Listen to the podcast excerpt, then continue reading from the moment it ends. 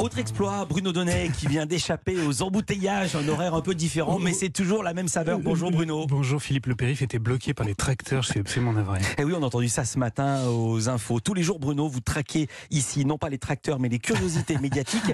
Et ce matin, vous voulez revenir sur une séquence totalement inédite de communication politique sur laquelle vous êtes tombé hier après-midi en regardant les débats à l'Assemblée nationale. Oui, j'ai déjà eu l'occasion de vous le dire ici, Philippe. hein, En matière de couverture et d'analyse de la communication politique, il existe une arme absolument redoutable que les grands médias, faute de temps ou de mémoire euh, suffisante, utilisent pourtant étonnamment rarement. Et cette arme, ce sont les archives, les déclarations euh, passées de nos responsables actuels. Or, hier après-midi, alors qu'il savait parfaitement que son intervention était retransmise en direct, non seulement sur la chaîne parlementaire, mais également sur la plupart des grandes chaînes info, figurez-vous qu'un député socialiste a utilisé cette redoutable mécanique pour déstabiliser un certain Olivier Dussopt, le ministre du Travail qui défend bec et ongle le report de l'âge de départ à la retraite. Alors, la séquence est arrivée euh, sans qu'on la voie venir. Hein. Iñaki Etchaniz, c'est le nom de ce député des Pyrénées-Atlantiques, s'est approché du micro pour questionner le ministre. Ma question s'adresse au ministre du Travail. Il lui a posé une longue question dans laquelle il s'est ému de la euh, réforme du départ et de l'âge du départ à la retraite, mais le ministre lui a répondu qu'en dépit de ces euh, arguments qu'il venait d'exposer, eh bien, cette réforme était absolument indispensable. Notre responsabilité vis-à-vis des générations futures, c'est de préserver le système pour leur transmettre un vrai principe de solidarité. Le hic, c'est que la question que le député a posée au ministre était un showstrap monumental, un énorme piège, car cette question n'était pas la sienne. Non, il a en fait repris mot pour mot une question d'Olivier Dussopt Wow. lui-même.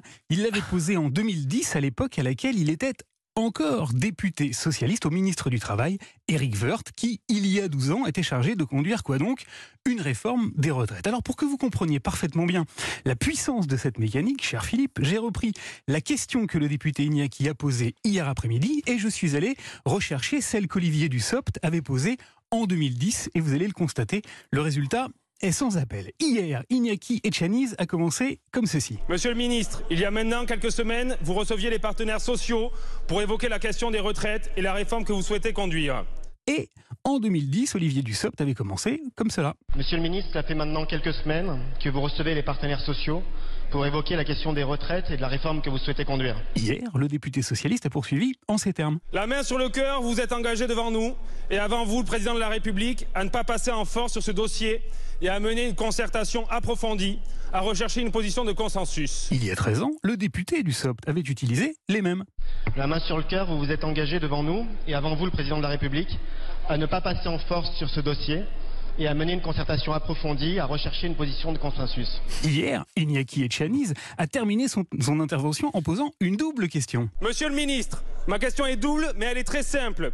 Allez-vous réellement prendre en compte les propositions des différents partenaires sociaux ou allez-vous imposer une réforme déjà décidée par l'Élysée? Une double question qu'Olivier Dussopt avait lui-même écrite au mois de mai 2010. Monsieur le ministre, ma question est double, mais elle est très simple.